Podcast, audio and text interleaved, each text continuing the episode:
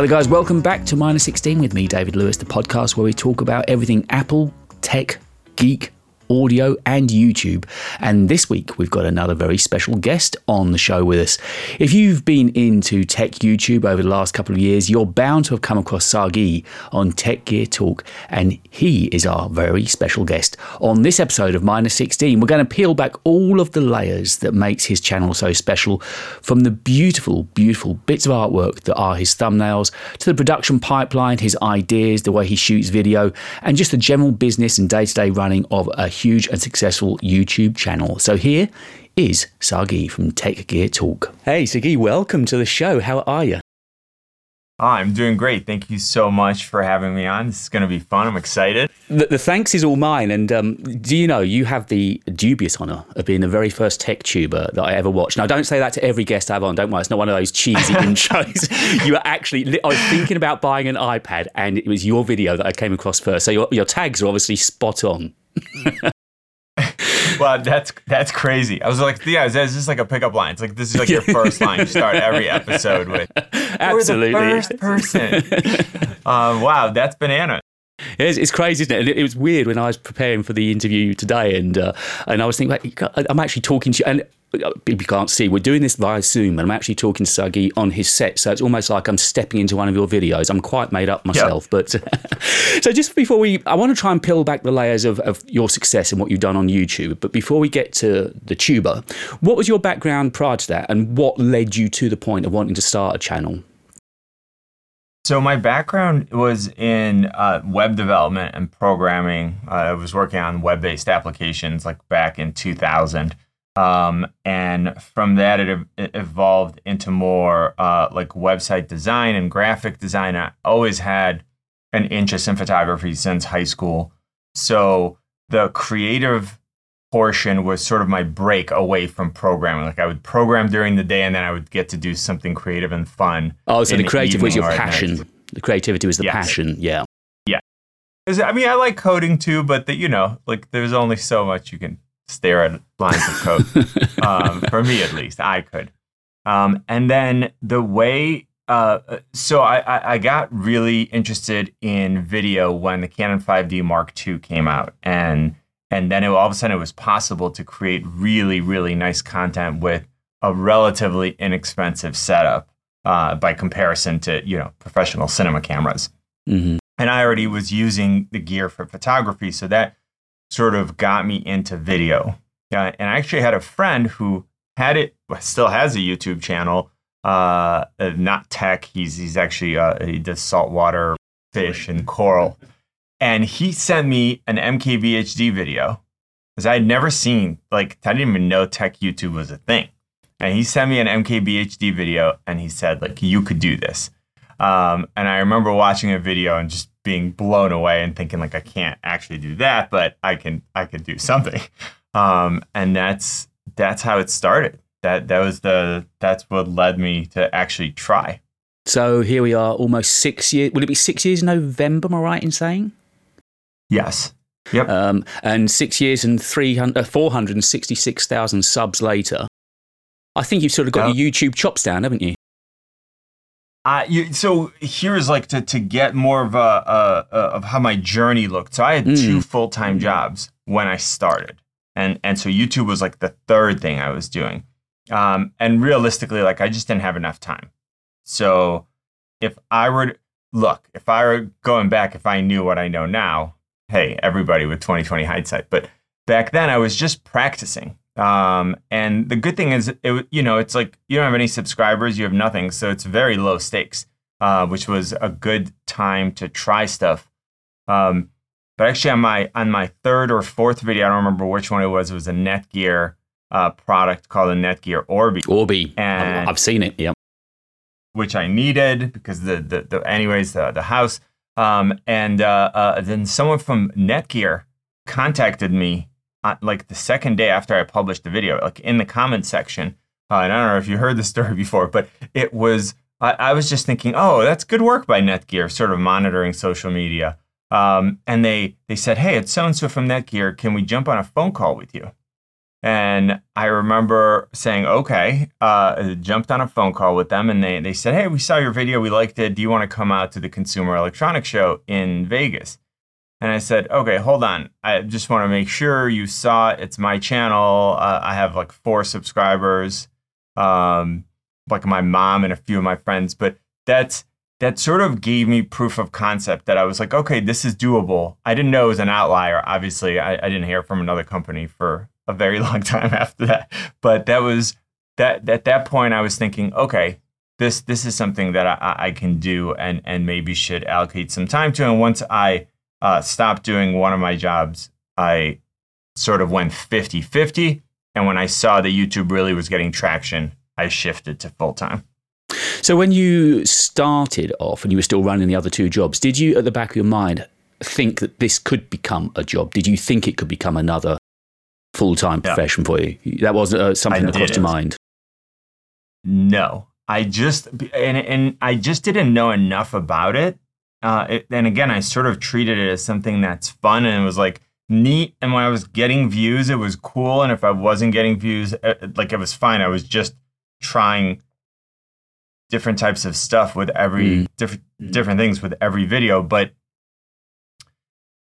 I, I didn't know enough about different ways to monetize it. And I was thinking of only AdSense at the time, or maybe uh, uh, sponsored videos in the future. So there, uh, I, I, didn't have um, as I didn't do enough research and didn't have an, as much information as I have now about what's possible. Uh, and I think a lot of the stuff that happened like during the pandemic on on Clubhouse uh, and getting in rooms and talking to a lot of people, like that was something that we were like most people weren't doing before. And so early on, if I go, I know you, you have got some videos on your channel still from 10, 11 years ago, but I think it was sort of the six year mark when you started posting regularly and taking it really super. I see you smile ruefully as I say that. Yes, I've been looking at your 12 year old videos. there is no hiding in this digital world. That's okay. I mean, they're part of the journey, right? Exactly that, exactly that. But uh, early on, you started with a much broader spectrum of, of, of video, of, of your content was much broader, wasn't it? At what point did you decide on your journey to begin to niche down? Uh, it's a terrible phrase, but you know exactly what I mean. To focus more on on consumer goods, you know, such as phones and tablets. When did you decide that was the time to make a change? Okay, that's a that's a good question. So I made actually like two transitions in the channel. So in the beginning, I, I really was thinking it's my the background, you know, that it includes marketing and advertisement and, and branding. And what I was thinking is I just need practice making videos. Like the mm-hmm. product doesn't matter necessarily. I need to get better at so many things. I need to get better at getting the video ready, working on doing research, filming, editing, promoting it, the thumbnails, all the, so I just needed reps. So at that point, I wasn't so focused on views or subscribers or anything like that because I just needed videos to go out and, and get a little better with every video. Once I had somewhat of a catalog, then I looked at what my audience was responding to. And there happened to be an overlap of photography and video gear and uh, high engagement. So then I said, okay, well, I love photography and video, and people seem to like the videos. So then I focused almost primarily on that type of content. So that was my first niching down, mm-hmm. You will.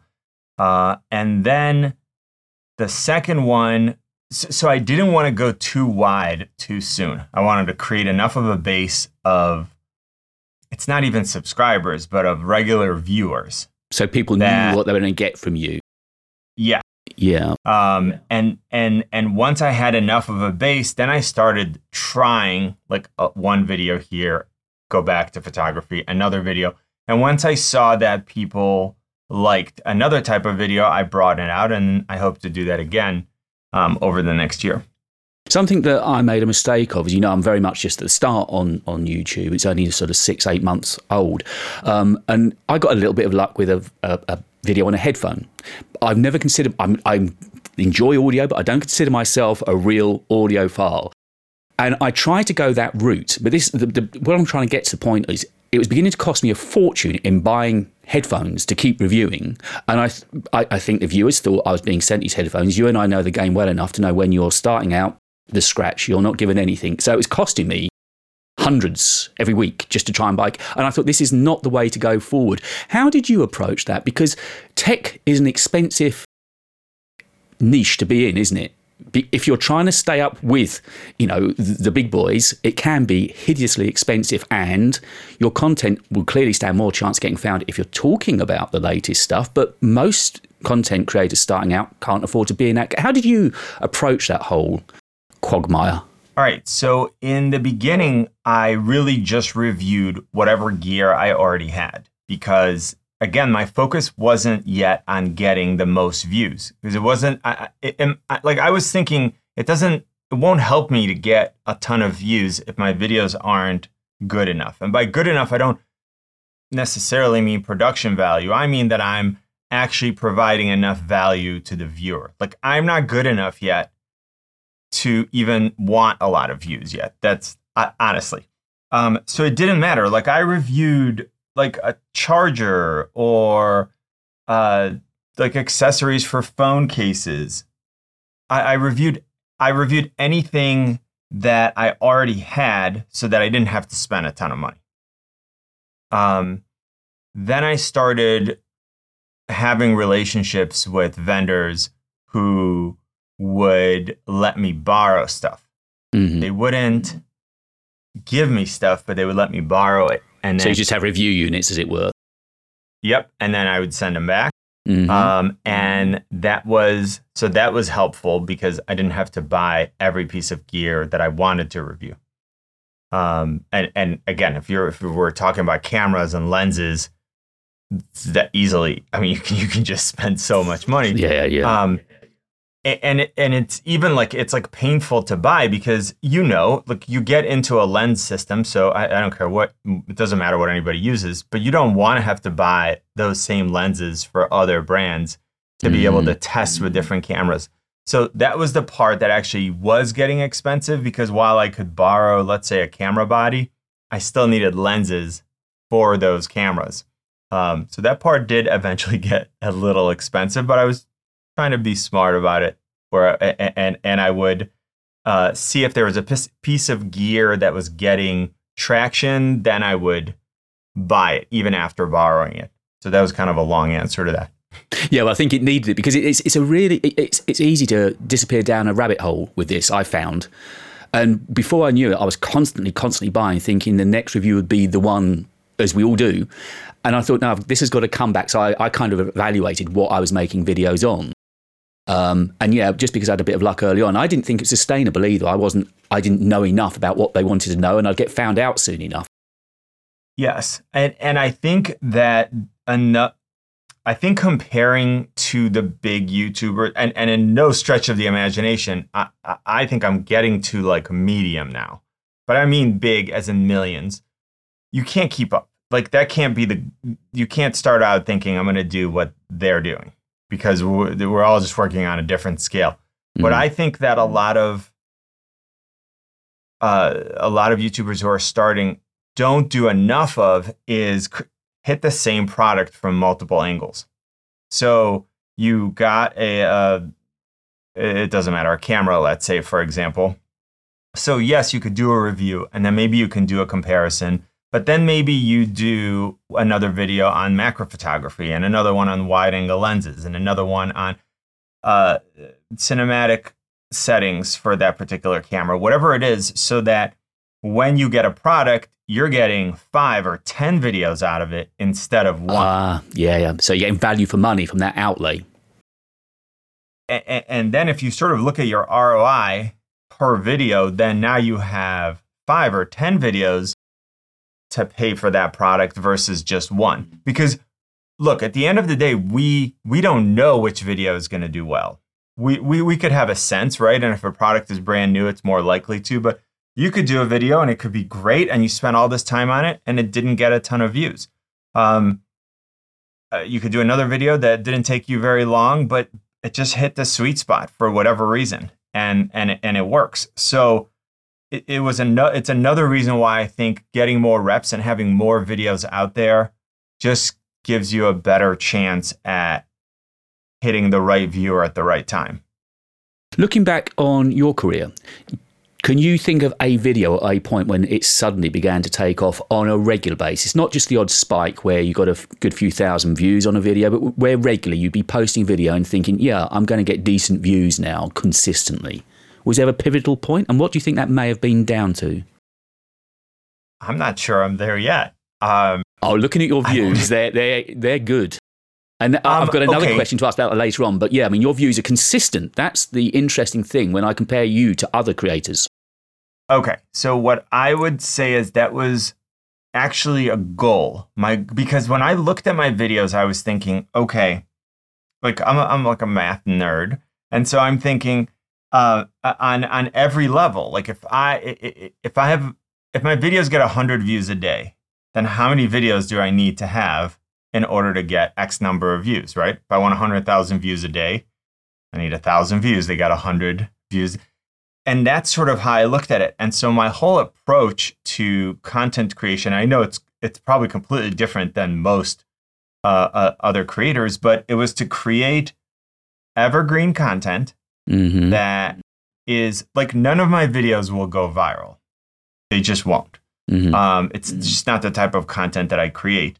But what I hope is that every video gets views for two or three years. And that, like, to me, that's successful because now I have, I'm aggregating all those views from videos that I did two or three years ago. I'm adding the videos that I'm doing right now. So it's funny that you said consistency because that's, that was actually the mindset in the creative process. Whenever you get ready to have a guest on you, I think part of my job is to do some research and because you've given your time kindly. And I was looking at your stats that obviously I that I can see views and it was that level of consistency. Now jumping slightly out of kilter with the way I was going to ask the questions but it's interesting we should be talking about this now.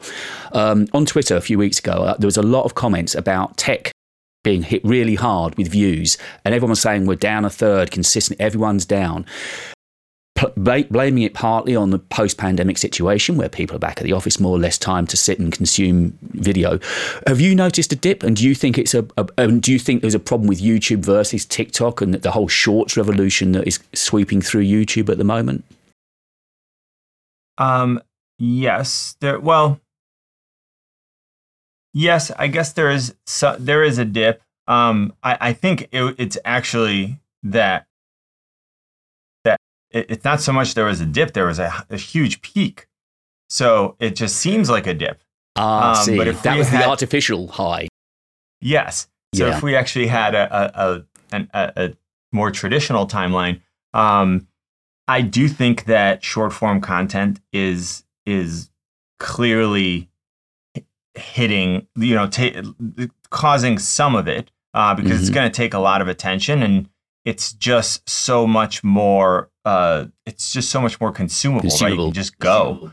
Um, so yes, but I, I, also think it serves it's a different audience. Um, so it, it, I guess if I'm trying, if I'm looking for entertainment, I'm more likely to look for short form content. If I want to learn something, um, then I'm probably going to YouTube. I think where the the intersection of I have some free time, what do I do with it? that's where you're losing some of that audience. Because instead of going on YouTube or watching long form content, they might watch shorts or reels or TikTok. So, can we just step into your creative mind and your creative process now? You wake up on a given day, and are you the kind of guy that's got a load of videos planned? Have you got this whole pipeline, or do you work more or less day to day, week to week?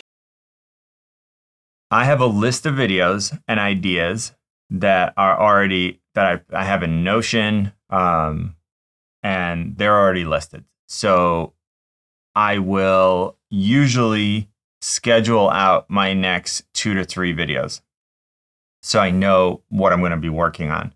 Uh, and then the way it works for me is a lot of times I'll work on a video, and while I'm working on a video, I think, you know, what would be a good video is if I did this. So then I just whatever whatever device I have, I'm like, boom, I add it to the list. Now, most of those videos I, I won't make because the list. Every time I make a video, I probably come up with three or four ideas. So the list grows. I can only do so many of them. And it doesn't mean they're all good ideas either. It's just any idea that I have, I just write it down. Um, but that saves me from thinking, oh, I need to make a video. Let me come up with a topic. I can just go like if if something just hits me, I'll, I can go ahead and do it. But if I need to make a video and I nothing comes to mind, I just go to my list and I pick one. And then once you've got the idea and you, are going into production, um, obviously every video is different. But would you say I want to talk about your your thumbnails are a piece of art, and I'll get onto those as a separate entity. They're a life form by themselves, and I'll, I'll peel back the layers on them. I think that's because of my Photoshop background and designer background. I look at those and I, I can suss some work's gone into those. but we'll come back to that in a short while's time. So, how do you start then with your process? Do you start with video first? Do you do the A roll to, to talking to camera first, or will you do the B roll and create around that? Do you do the thumbnail first? Everyone seems to have a slightly different way of producing their video, and I wondered which way you found works for you? Uh, so I will. So it depends if it's if it's the first video I make about a product. If I've never used it before, then I will usually get some B-roll of it uh, where when it's perfect. Um, then I'll start using it. Mm-hmm. Obviously, I need to know what I'm going to be talking about. Um, so I will have some B-roll of it, I will start using it, either write a script or write bullet points that I want to cover. Then I'll shoot my A roll, and then I'll probably shoot more B roll, go to editing, and if that's the if that's the process, I'll probably need a third round of B roll because I'll, as I'm doing the edit, I'm thinking, oh, I didn't get a shot of this. Yeah. So that usually happens for like the first type of product. But if it's a type of product that I've already used, what I do is I have a shot list. So, for example, if I'm going to review a phone or if I'm going to review a tablet, I have a shot list. Like, mm-hmm. I already know I need all these types of shots. And that saves me from having to go back again and again. And when I do have to go back, so let's say I reviewed this mouse, and the last time I reviewed, uh, uh, all of a sudden I realized, oh, I need a shot of uh, whatever the charging port. Let's just pretend that wasn't on my list. Mm-hmm. I get that shot and then I go add it to my list. So when I review my next mouse, I now on my list have get a shot of the charging port. Not that that's going to happen because that's basic, but you get my uh, absolutely, yeah, yeah. So obviously speeds up your production workflow. You can almost go to that that cheat list and say, right, I need to remember this. I need this on the B roll. Yes, and it's like that's so that's the baseline, and then anything else that I get on top of that that's just gravy. But I know that I have stuff to cover the talking points that I'm going that I'm going to cover. And you just mentioned something a moment ago, and you might not want to disclose, but are you scripted? Are you auto cue, or do you just have a tablet to one side and go off bullet points? Or um, I do both, and to me, whether I actually read my script or not, I like to write it mm-hmm. because mm-hmm. it helps me like I can't organize my thoughts very well otherwise. Like I'm so impressed by people who can just do the whole thing. Like I want it organized and the actual process of writing it, whether I actually say what I wrote or not, doesn't matter because I know that everything I want to talk about is in there. Mm-hmm. Uh, sort of in the order that I wanted to talk about. And what I found was that when I wasn't doing that, I would repeat myself two or three times throughout the video in a way that I couldn't edit out because it just wasn't organized. So then I'm thinking, okay, well, now I'm wasting the audience's time because I'm not organized. So again, writing everything out is more about creating form and structure to the review and saying, okay, I- am covering everything I want to hit. Recently, I found a way that's worked well for myself. It's, it's similar. I start everything out as a blog. I blog four times a week and I repurpose the content. It's similar because, in essence, I've got that script, that blog written down, and I can run through those points. And the people that read don't necessarily want to watch my videos, and vice versa. Yep, that makes complete sense. That's really good. And then you're getting another piece of content out on your. Exactly that. Yeah. So, so if we then begin erring towards the, the thumbnails, I mean, itching to talk about thumbnails, they look beautiful. And th- th- there's somebody said to me a while ago, you need to have your face in there. The face is your USP. People cannot miss your video if it's got your face on your thumbnail. I tried it. I didn't like it. You know, we've all got an element of vanity. We're all in front of a camera, so it's not like we're afraid of being in front of a camera. I just didn't feel that it suited the kind of video I wanted to represent. And I've noticed there's been a shift with you where now it's these beautiful product shots. I mean, they look like catalogue shots. I mean, obviously, it helps that you a. I don't. I'm not a photographer. That's my problem. I'm a designer, but I'm no photographer. I'm having to learn very quickly, uh, and everything I do is on a phone. I haven't even got a camera. It's all on my iPhone. Um, so, thumbnail wise, do you create the thumbnail around what you've shot as a video? It sometimes, not always, sometimes. So if I if the video has a very specific point, like um, uh, or, or, or or not point, but let's say for example, I think a product may be confusing to people, or maybe it may not make sense to every consumer. Then I'm thinking in the thumbnail. Then my thumbnail is more thought out. Like I might want to put the word "why" with a question mark. So then I have to shoot for that thumbnail, right? I, I- because I need negative space to where I can put the text. I don't want to work backwards and have to like start extending background if I don't need to. Um, but some of mine are just I'm like, oh, I just think that's like a pretty picture of the of the product. Um, then it's more about just staging. I'm not worried about having to arrange text or anything like that. So it's I usually know what I want the final product to be Mm-hmm. like before I shoot it. Um, and the vast majority of the time, it's for me, it's done after the video. I know, like for some type of content, people say shoot it. You you have to have the thumbnail done first. Um, for the style of thumbnails that I have now, personally, I don't feel like that's something that I need. And talking to you, I, I get the impression most things you do are- measured and considered, and I think that's the, the way to success. So, at what point did you decide face off, product on? Um, I've I don't know that I've decided it yet. I I, I do I think like well, face off is easier because I work alone, so it's harder for me to just get even literally to just get the shot and know that it's gonna work. Mhm. Right? All I need is someone on the other side to just hit the button a few times and be like, no, like your your product is facing the light and you're getting a reflection, um, rather than uh, having to do that. So I probably will continue to experiment with some face on. I've done some. They seem to all do about the same uh, for me. So, I, yeah, For me, it's got to point now because, yeah. as you know, tell me. branding is one of those incredibly clever things that a big brand you can look at and you'll know it just by its font, its color, and its style. And your thumbnails are now getting, I can be looking at the phone and I will know it's your video before I see the name underneath it. 10 out of 10, I'll know it's you. And that's because of the style, the color, the saturation, everything that's gone in to that thumbnail. Now, I'm not saying there's anything wrong with Canva, but something's telling me your thumbnails are not made in Canva. I'm thinking you're a Photoshop boy. They, they are they are done in Photoshop, and and that consistency in thumbnail is important to me. Uh, and then if again if you you scroll far enough down on the page, you'll see when I made that shift. Absolutely, Uh, yeah. uh, there, there have been levels of styles of thumbnails, but within within each sort of phase, they all kind of looked alike. And then I tried something else that I like better, and then they all sort of looked like that because what you just mentioned was really important to me. If my face is not in there, but I can somehow communicate that it's a Tech Gear Talk video and they're familiar with it, that that's a huge bonus, obviously. Um, so yes, I use Photoshop. Um, They look reasonably complex. I mean, uh, but put it this way, they look so simple. I know they're complex. It's it's you, you know exactly what I mean by that.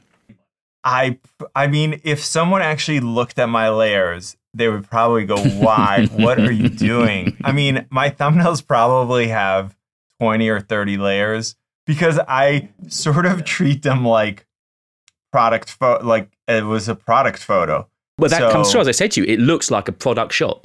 It, it, it does. You know, it's got that magazine feel to it. It looks like you've torn a page out of a coffee table magazine and put it up as a thumbnail. Thank you. That's um that's super nice to hear. Um but like I'll probably fix things where I'm like, "Oh, I'm the only one who's going to notice that I removed this speck or this glare or that I added it doesn't matter. Like all these little minute details. But it's one of those things where every time I look at that thumbnail, I'm gonna go, I should have I I should have changed that. And I'll, and sometimes I'll literally go back a thumbnail that's already up and I'll I'll fix one little thing and upload. I'm like, nobody knows, Sagi. You're the only one. No one's well, noticed. It's funny you should say it's that the right because thing to do. I, I finally this week stepped into Apple Silicon. I had a MacBook Pro delivered uh, uh, late last week, and I've just started using it. And so I've done I've done a video. You know, be foolish not to, wouldn't it? I'm a bit late to the party, but by the by, there was a, a thumbnail I'm going to use, and it was just of the the desktop, and I noticed the mouse pointer was just in view. So I had to go back into Photoshop, clone stamp it out, just get rid of it because I just noticed it was there. And it really bugged me. And we all know the size of these thumbnails is tiny, and yet I'd seen it. I'd seen it, and it, I've got it's got to go. Yeah.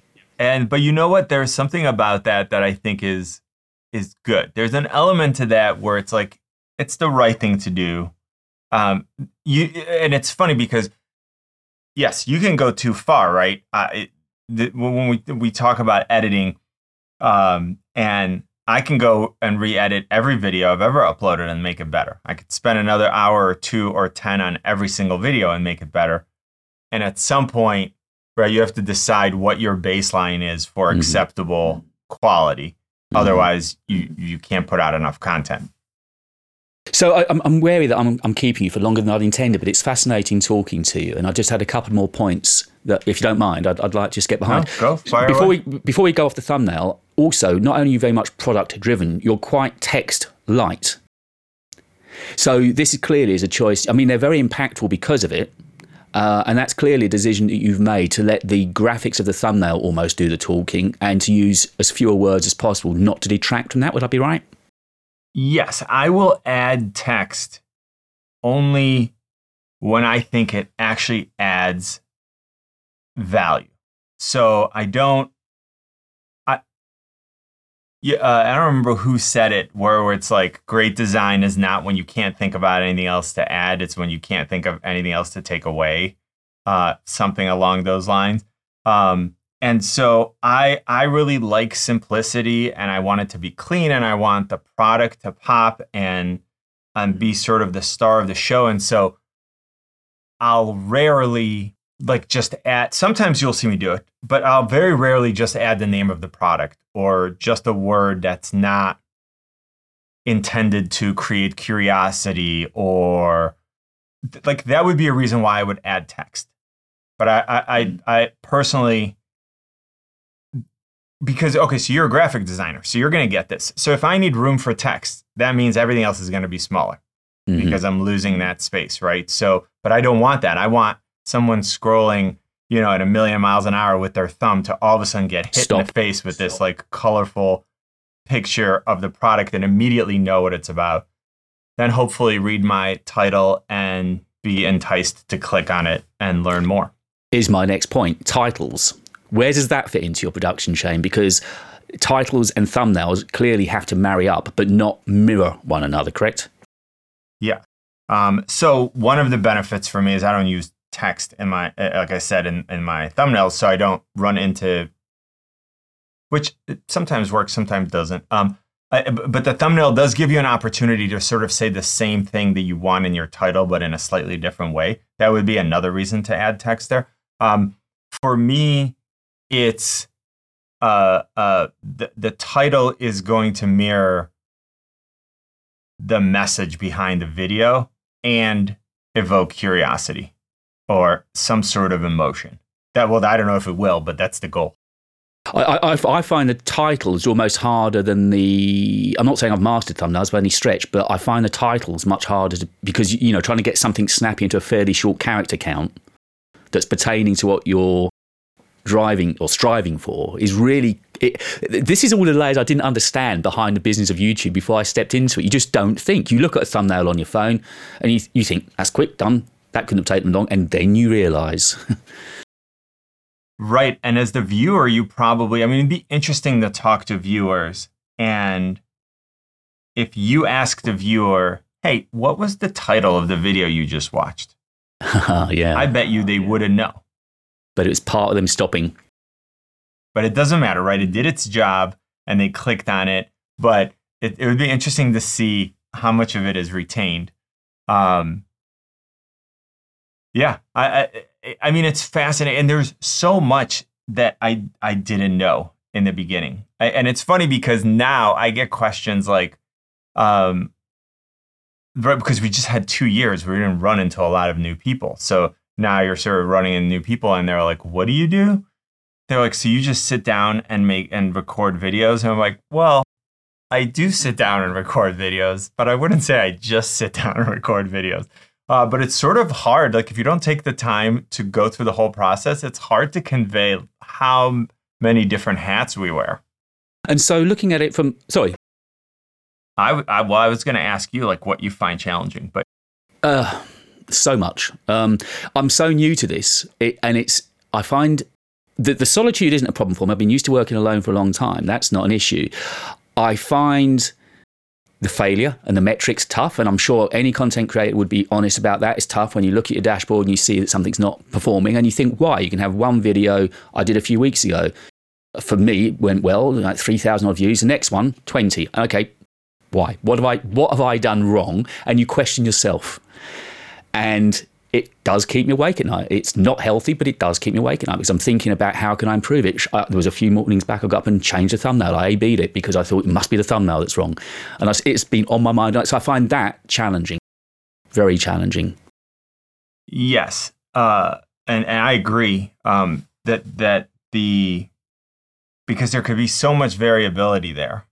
Um, mm. and I, I mean, I think the important part is it doesn't necessarily, so again, because I'm a numbers guy and I want to look at data, the challenging part, I think, is we don't have enough data because if you made one video about headphones and it did great and another video about headphones and it didn't do well, well, was it the second brand that you used? Was it the second model? Was it too expensive? Not ex- uh, uh, was it uh, uh, uh too inexpensive? So there wasn't demand. Was it timing?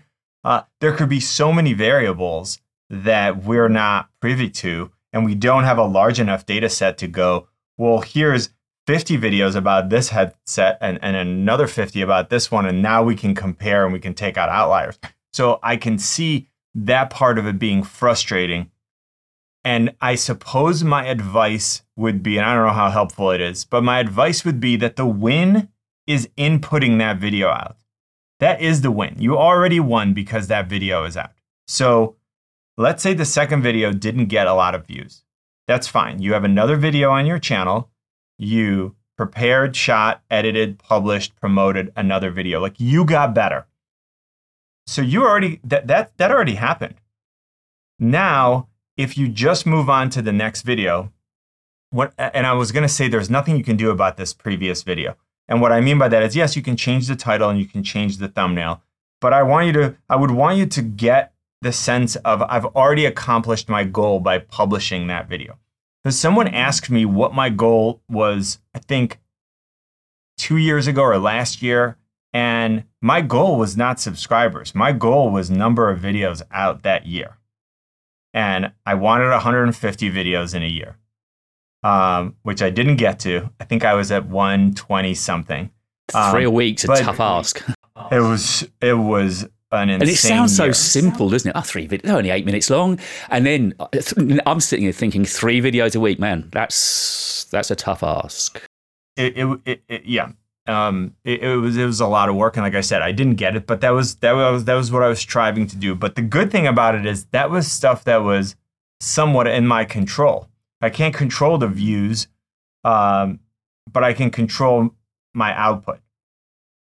Um, and I do think that there is, if you just go, if you just continue to create, like I know it sounds so simple and, and maybe frustrating to hear, but just continuing to improve your process, it also gives you, I mean, I love like retention graphs are, are awesome. Uh, but once again, without enough of them, then you're making sort of snap decisions, right? Like if you if you had one video that did well, another one that didn't do well, and you're reacting to the second retention graph, but we don't know what the variables are yet. That's where I think having 10, 20, 50 retention graphs that you can look at gives you a better sense of like, okay, this is working or this is not working. And what's funny is I actually went back and was talking to my friend who told me to start the channel a couple of weeks ago. And I went through their channel uh, and we sort of did an audit. And I said, look, let's just try to change these few things. And now we're starting to see the results, which uh, is is fascinating to, to so, have insight. Oh yeah, I mean, again, the amount of data that we're given, I'm scratching the surface, but in the studio, there's so much the, YouTube Studio app, which we all turn to. There's so many metrics in there to, from which we can go through and pour over and look through. And they that's one thing. I came from a radio background, and we didn't have anything like this.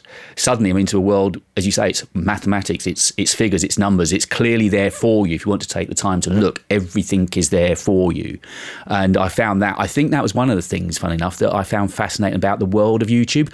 I think you and I possibly share a passion for Formula One as well, because I've seen quite a lot of that on your B roll. Is that would I be right? I've seen a lot of Mercedes, Formula One. Mercedes. I've seen yeah. a lot. Yeah. yeah. So oh. yeah, because we were. I was messaging you last week. I'm just watching the quality from Miami, so I can't talk. so and again, funny enough, with Formula One, it's the data behind the sport I enjoy almost as much. Knowing that those garages are live and McLaren's headquarters is oh, five miles from where I live, and I've been to the McLaren Centre, and they've got a whole rig upstairs. We weren't allowed in, but the car is live in that room. They've got a rig with an actual chassis on it that's responding to that circuit around the other side of the world. And I find that fascinating. The amount of data they have from the drivers, every you know every movement they make. They can't say it's the car because they'll know if you're not accelerating, decelerating, braking too early, braking too. They'll, and I find that data fascinating behind the sport. Yes, I mean it's there's like so much more to it once you sort of open that door, right? Because in the beginning you're just thinking, okay, like they're driving around, they're going very fast. That's I mean, and that's don't, get me wrong, that's impressive in and of itself. But like once you start diving uh, even a little bit into it, you're like, that is un- what's happening there is unbelievable, and the the the the not even just the speed of the driving, the speed of everything that's going on and the precision that's required is it's it's unbelievable. Otherworldly isn't it? And and, and just the, the, the perception of the drivers their peripheral vision the way they can judge at the start of a race when there's so much going on that the talent there it's it's frightening. Yeah uh, yes. And again it's one of those things where you know, you sometimes see athletes doing some things, and you're like, I could do something similar to that. It's like, but some skills that they have, you're like, oh, I would crash within hundred yards. Like first turn, you take too fast, and you're that's it, you're done. Like you'd have no idea how to handle uh, a, a, any of that stuff. But yeah, it's, it's, uh, it, it, it, made me smile. The amount of time I've seen Mercedes in your B-roll shots, I thought this man clearly likes his Formula One. Are you a Mercedes fan? Is that is that my your dirty little secret? Is uh, keeping that private. You might be seeing that in a in a in a in a video very soon. Okay, um, okay. But it's that... interesting. I try to keep the B roll pretty fair.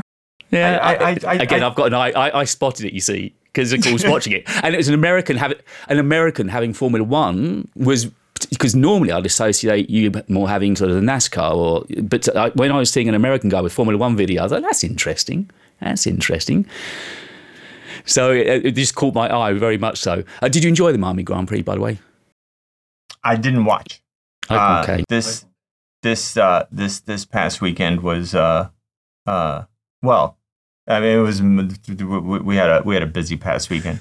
Well, I'm going to let you almost get on with the rest of your day. Just one question to, well, two questions actually. One, one question to ask you. If somebody was to come to you, meet you in the street and say, hey, Sagi, I'm thinking about starting a, a channel. What do you reckon? Should I, shouldn't I? Yes. Absolutely.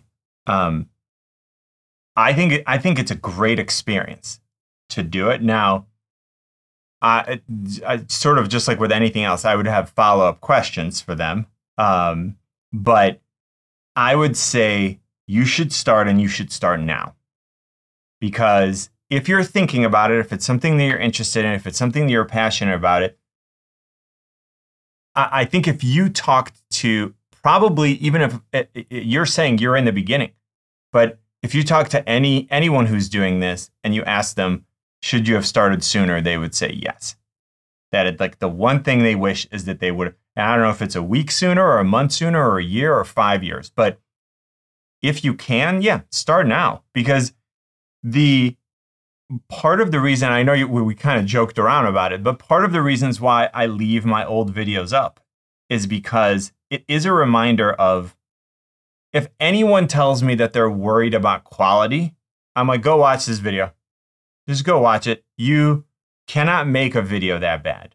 You literally, with your phone, if you tried, you cannot make a video that is as bad as that.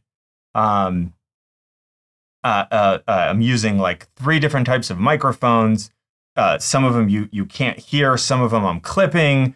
Uh, it, it, it's just horrible, l- like in every way that you can imagine. And so, fine, but you got you can't get to the second video without doing the first one. So have a bad video, have 10 bad videos, 150, 100 bad videos. I promise you, your 101st video is going to be better than your first one. And that's why I would say, yes, go ahead and start now. And maybe your interest changes and maybe you pivot the channel later, or maybe you decide not to do it, but then you'll, you won't wonder like, what if, like I really should have. So go, go and try it. You're so right. All the planning in the world, and sure, some planning is important, but nothing beats recording, editing, posting. Until you've gone through that process, you don't fully understand what the whole game is anyway. And as you say, every time you do it, even without knowing, you are improving. Yes, and I think that that is that is such you brought. That is such an important point you brought up because with anything, it's not just YouTube. I mean, anything you can watch tutorials, and the tutorials will show you how something is done, but you don't know how to do it. You just know how it's done. After you've done it a couple of times, now you know how to do it. And I would rather have someone watch two or three editing tutorials and then go edit 50 videos than watch 50 editing tutorials and edit two or three videos. I promise you, the first person is a better editor after doing it 50 times. And I think it's it's easy to get sort of sucked into the uh, gathering information and and learning.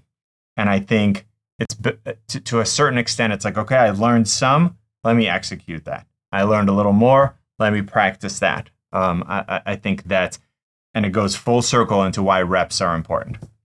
And and last question, I promise. The future for you and your channel. Where do you see where do you see Tech Gear Talk being, say, in a year's time? Um, hopefully, a year from now, it's covering a wider range of products. So I want to expand uh, a little more uh, from what I'm doing, and I have. That's really it. I want to maintain the level of, uh, or, or not not the level of production, the the quantity of production, if I can, um, and then add different types of products. Um, and then I'm also thinking of adding a couple of videos that are that I do sort of for fun.